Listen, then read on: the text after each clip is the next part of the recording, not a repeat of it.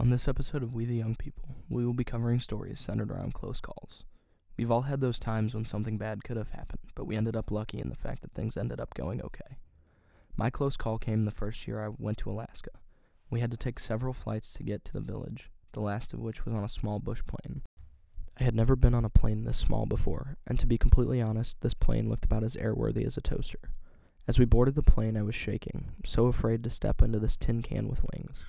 The plane took off, and as soon as it did, my stomach dropped harder than it ever has. I was terrified the whole way to the village. As we landed, we bounced, and it seemed like the plane was out of the pilot's control. He slowed the plane down just in time to stop at the very end of the runway. In this episode of We the Young People, you will hear a few more close call stories, starting with Chloe talking to Mr. Lind. Chapter 1 Where'd My Finger Go? Okay, I'm here with Mr. Lind today. How are you doing? Chloe, I'm doing great. How are you? I'm doing good. Good. Um, let me hear a little bit about your close call story. Well, it was the uh, summer of 1996. Okay. I was uh, cutting grass at uh, Green Park Lutheran Grade School. I was teaching here already, but they didn't pay very much, so I needed to uh, make a little extra money. So I was cutting grass over there, and uh, I was using a riding mower, and the blades were pretty dull. So I thought, you know what, I need to sharpen uh, the blades on the lawnmower so I can keep cutting the grass. Have you ever had to sharpen blades on a lawnmower before, Chloe? Um, no. No, no. Well, see, it's kind of dangerous. Uh, Yeah, it can be kind of dangerous. So I took the deck off the mower, I flipped it upside down, and the deck mower has three blades on it, and they're all like connected. So if one spins, they all spin, and I need to get them off. So I took a piece of wood, I blocked off one of them, and I took a wrench and I put it on a different one so that I could loosen it, thinking it would all hold. Oh yeah. And so I was pushing with the wrench. It was, you know, locked in from all the goo. When you cut grass, you get The goo. Yeah. the goo, the grass goo. That's a good on there, description. right? And it kind of clogs all up, and so I had to push pretty hard. And uh, when I was pushing, the block of wood I was using to block the blades from spinning dislodged, and Oh, when I pushed, it spun all the blades real hard. So yeah, ah, that's right. So the so the blades came around one way, my hand came into it from the other way, and I could feel like the the thud on my hand where the blade hit my hand. So I didn't want to look at it. Like right, you ever get hurt, you know, and you're like Yeah. afraid to look at see what the damage is, or you know, like you're playing a sport and you think you might have broken a finger or a leg, and you're like, all right, man, I I don't even want yeah. to look at it's this almost one. better off now. Right, right, right. So, Yeah. so I quick, I, I hid my hand behind my back, Uh huh. and I was like, all right, I'm gonna, I'm gonna take a deep breath. I'm gonna look at it when I think I'm ready to look at it. Uh, I was okay at this point. I was thinking, well, it doesn't really hurt that bad. You know, Yeah. I could feel a thud, but it wasn't, it wasn't like you know, real sharp pain or anything. So I figured, you know, I'm hopefully I don't need stitches or whatever, but you never know. So I brought my hand, I looked at it, and my index finger. Yeah. Uh, was hanging off backwards off my hand. Oh. Uh, yeah, yeah. The blade had managed to cut through uh, part of my palm, and it cut through everything except for like just the back skin on my knuckle, and so my finger was hanging off, which is, you know, disconcerting, right? I you mean, almost lose your finger. yeah, you to, to almost lose your finger. I mean, Yeah. it's just kind of, you know, hanging on by like a literal thread. So, Ugh. so what would you do if this happened to you? What would you do next? Call the ambulance. Well, you see, you wouldn't because in those days, I remember it was 1996, no cell phones. Oh. I was so outside sad. cutting grass, and so I couldn't really do that. So um, I had an old rag there that I was using to, you know, get the goo, Yeah. you know, the goo off of the off of the lawnmower, and I folded my hand up into a ball like a Mm-hmm. fist, and then I just wrapped it up. So uh, just kind of keep my finger in place because first I'll just look terrible and just trying to keep the bleeding Mm-hmm. Yeah. know, down to a minimum. And uh, I needed to get to the hospital, so uh, I knew I couldn't get to a phone. Uh, I knew there really was no other way to do this, so I decided I'm just going to drive myself, drive myself to the emergency room.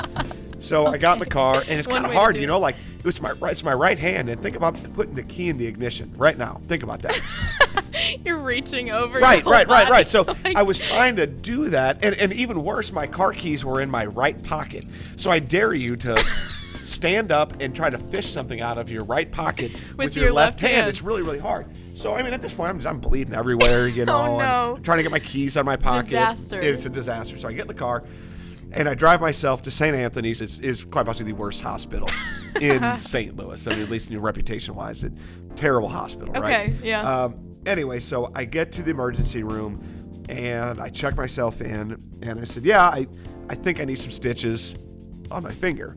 And the nurse working the emergency room just said, "Well, you know, we have a lot of emergencies in here, and and we don't have time for this right now. Just Oh, you go sit down. We'll get to you when we can." It's really rude. yeah. So I sat there and I was like, okay. And I mean, I'm bleeding through this thing, and I could feel myself getting kind of lightheaded because I, I lost a d- decent amount of blood at this point. so time had passed, you know, 15 minutes, 20 minutes, you know, 30 minutes. I'm sitting here, sitting here, sitting here. So finally, I walked up to the lady and I said, "Ma'am, I." I understand what you're saying. like I know, I know you get like gunshot, you know, wounds or whatever, but I, I think this is something that I, I think I need to have this thing looked at Yeah. uh, pretty quick. And she again, she chastises me about, you know, it's not that big of a deal. So I unwrap it in front of her, and I open it up. My finger drops right back down to where it was. Oh, Blood's no. going everywhere. And at that moment, they got me in like in the next like 15 seconds. So, so that was a good move. that was a good move. I had to bleed on her Yeah. to to make that to make that happen. But Whatever you have to do. Sometimes you got to do what you got to Yes. do, right? Uh-huh. So now they moved me into a waiting room, like a I don't know, what, a emergency room waiting room. You know, they, Yeah. Okay. And on this plastic gurney, and I'll never forget this. I'm laying in this small gurney, pretty narrow, and I'm a decent sized guy, so gonna it's yeah. shoulder to shoulder. uh, you know, it's not like your bed at home where there's a mattress. I mean, it's just plastic, right? Yeah. And they have my dirty rag with the goo, grass goo on it that was Yes. holding my finger on, and I'm just laying there. And so. I'm just laying there and it's bleeding and it's bleeding and it's bleeding. And the blood was actually had reached up all the way up the side of my body up to like, you know, my hair and Oh no. you know, and finally they came in. it's just like a puddle of blood. I'm laying in my own in. puddle of blood Oh, yeah, okay. at this point because they took That's away my rag. I couldn't get the bleeding to stop. And they come in and tell me, sorry, uh, Mr. Lind, you we don't have anybody that can fix this. So what did you do? Well, right, right, right. So again, worst, in my opinion, hospital at the time. I'm sure it's better now. yeah, yeah. But they didn't have anybody that could fix it. They said the damage is extensive enough that we can't. We don't have anybody here that can sew this thing up. You know, there's all kinds of issues with it. So putting the joint back together, you know, we can't really do that. So we're just going to uh, we're gonna we're gonna staple up your hand, and uh, we're gonna send you someplace else to get your hand fixed. So they just took the they folded my finger back up and they just like a stapler, you know, it's Okay. like metal staples yeah. and they stapled up all the meat. Now everything else is disconnected. So it's like a like just like a piece of licorice, you know, like shaking a piece of licorice. I, I couldn't That's move it, so not okay. and uh, and I and I did. I had to I had to reschedule to what they call a hand plastic surgeon, so they could reattach my my finger. wow. Well, they had to wait a while. Uh, they wanted to wait for the blood to go back and to heal up. So I went to the hand plastic surgeon, and they sewed everything back up. They reconnected the tendons. They put the bone, you know, joint capsule back together. But they said this is, and this is interesting. They said the nerve is dead, Yep. so your fingers can be numb. But we don't know when you injure a nerve, it can get injured all the way back up to like really your spinal cord. It can be that far. Now Yeah. nerves regrow though, so it regrows at about one centimeter a year, and Oh, so you're going to know what the damage is. If your finger is numb for only a couple months, that means Yeah. it just died right where the injury happened. So the feeling came back to my finger Okay. uh, ten years later. Oh my goodness. So, so, but it was interesting because that means the nerve had to regenerate all the way from All the my spinal cord. your- but yeah. eventually it came. Now it's not. It's kind of weird still. Like it doesn't have great feeling. You know, I still have a nice scar. It looks like a piece of licorice every once in a while. But, but they Yeah. actually did a pretty good job. So, so I almost lost my finger, but, you didn't. but I did not. That was my close call. Awesome. Thank you so much. You're welcome.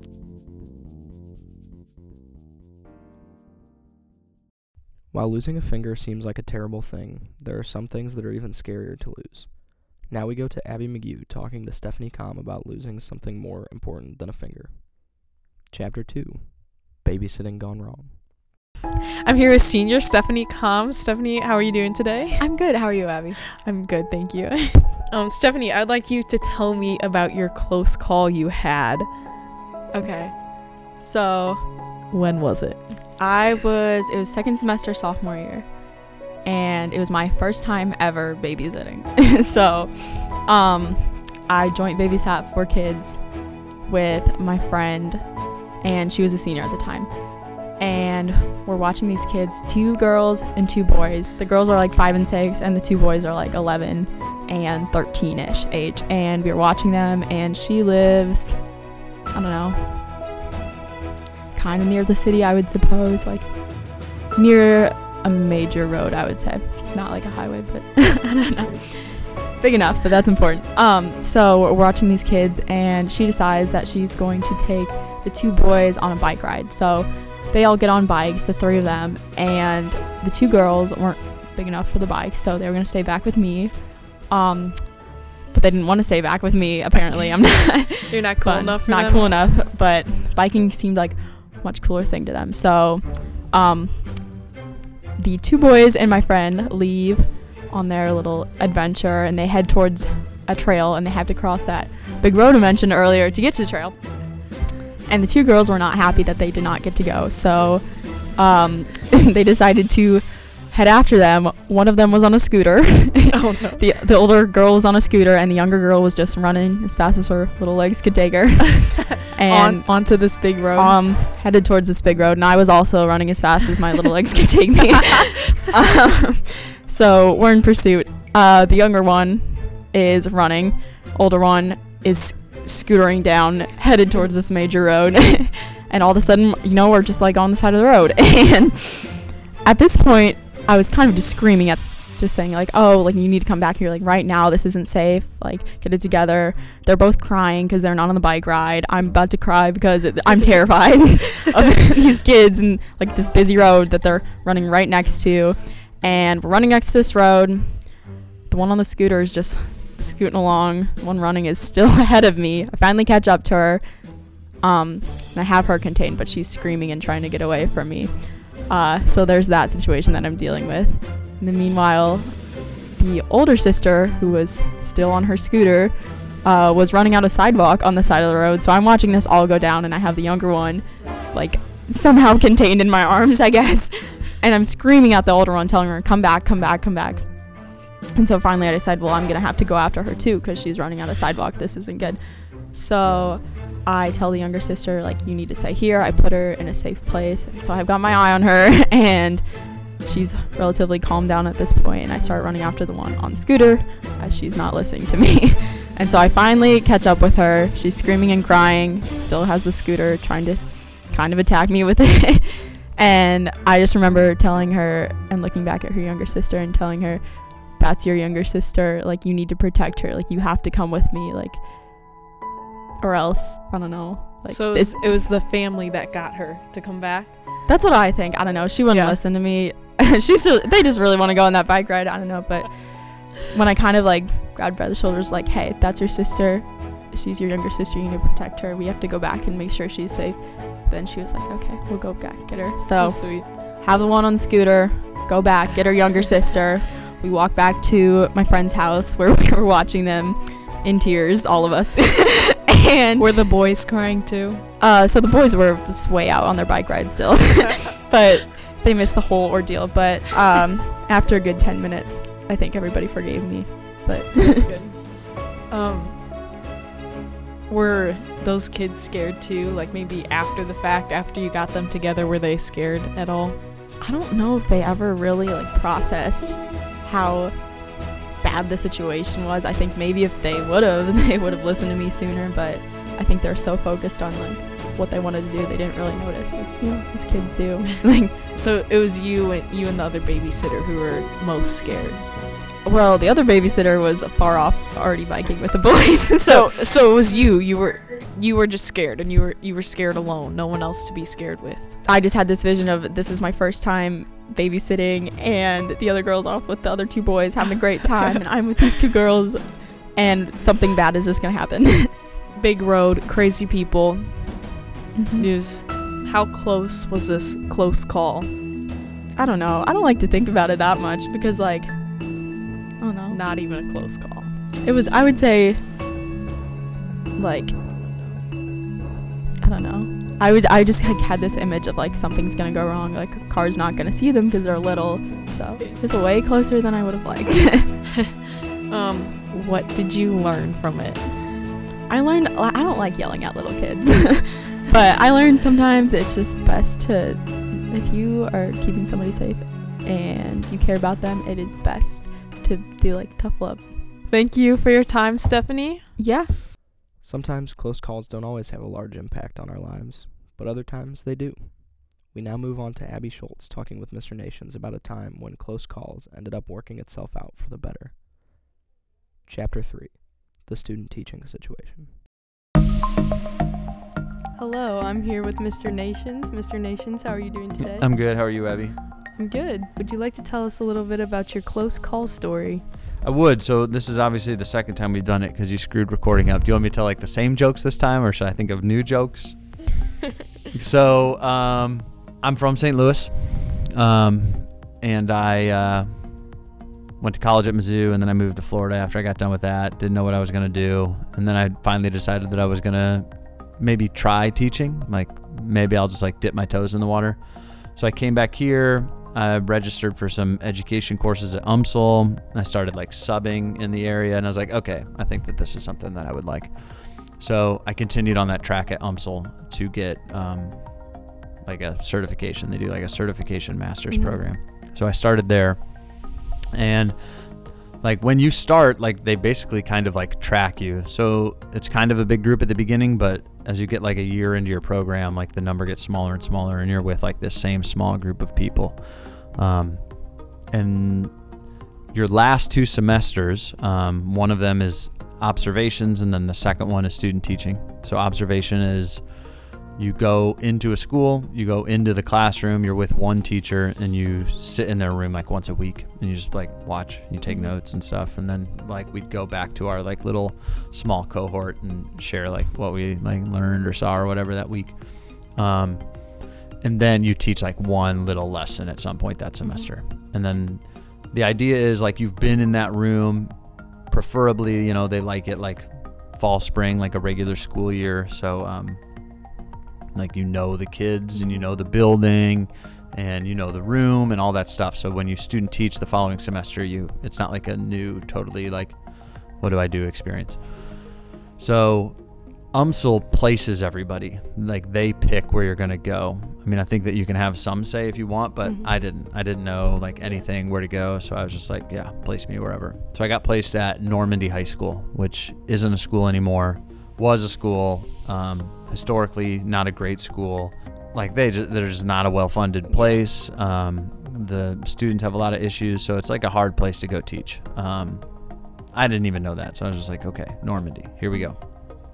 And like we're getting closer and closer to the start of my observation semester and i hadn't heard like anything from my cooperating teacher. Like they're supposed to be like hey these are the books that we're reading like if you want to sort of get prep for some stuff these are the things these are the classes you know i didn't even know what classes Yeah. this guy taught and so like i reached out probably like way later than i should but like i reached out like a couple of days before i was supposed to show up i didn't think it was a big deal because i wasn't supposed to do anything i was just supposed to sit in a room and Yeah. watch a guy teach and um but remember like this is like a two semester sort of partnership so like if you sign up like the teacher knows like this kid is going to be in my room for a, oh, Whole two semesters. So it's not just the observation semesters. He'll eventually be a student teacher.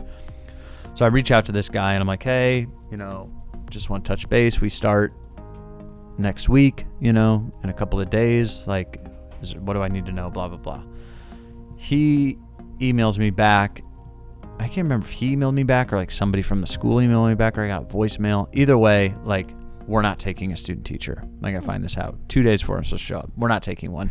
We've decided against it. Would have been nice to know. Right. Yeah. Yeah. Like a week, maybe even before Yeah. that. So I'm scrambling and I have no idea what to do. Um, so I reach out to my advisor and I tell her what's going on. And she's like, okay, I'm going to work on it. And she starts just like calling schools, I guess. Um, and one of the schools that she calls is South. Like, I didn't even, I'm from St. Louis.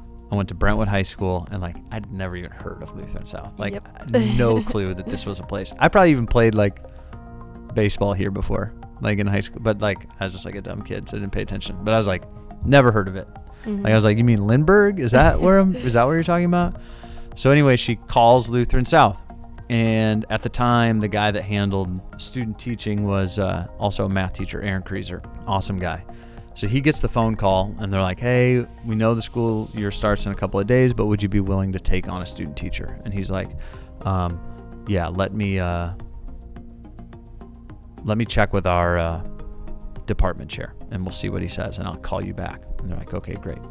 Uh, he's like, "Yeah, let me talk to Rich Rice," and he hangs up the phone. And I've talked with Mr. Creaser about this like after the fact, and he Mhm. was like, "Dude, so like when I hung up the phone, he was like, I had zero intention of going and talking to Rich Rice about this, like none.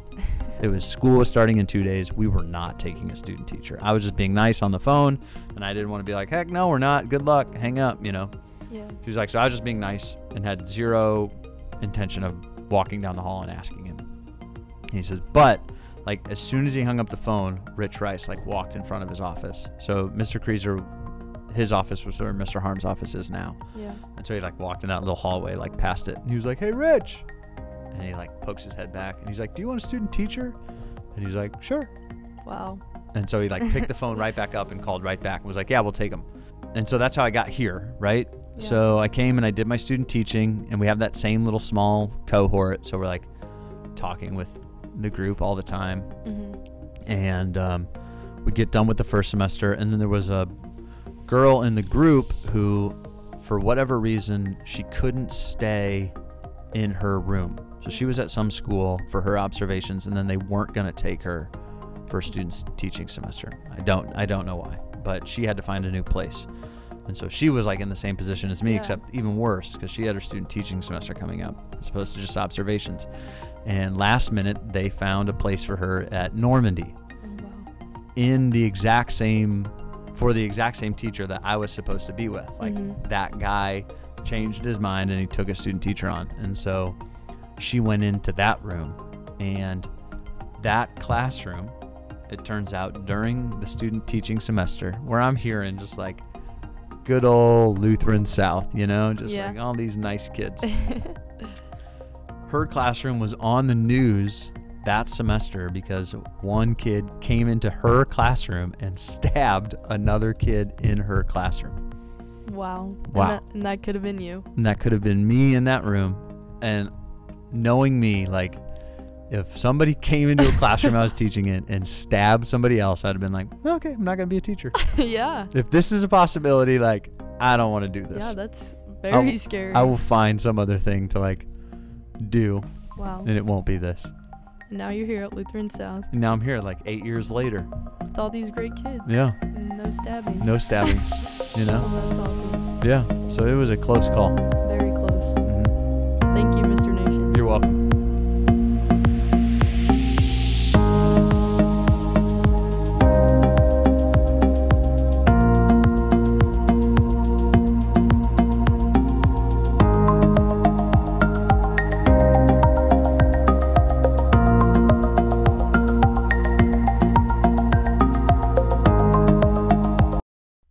In our lives, things don't go as planned. In Mr. Nation's case, his close call could have changed his life. And as students of Lutheran South, we are all lucky he ended up here. Everybody has close calls in their lives. Some close calls might not be as serious as losing two kids or a finger. They might not end up landing you a job either. But whatever that close call is, they can ultimately shape our lives.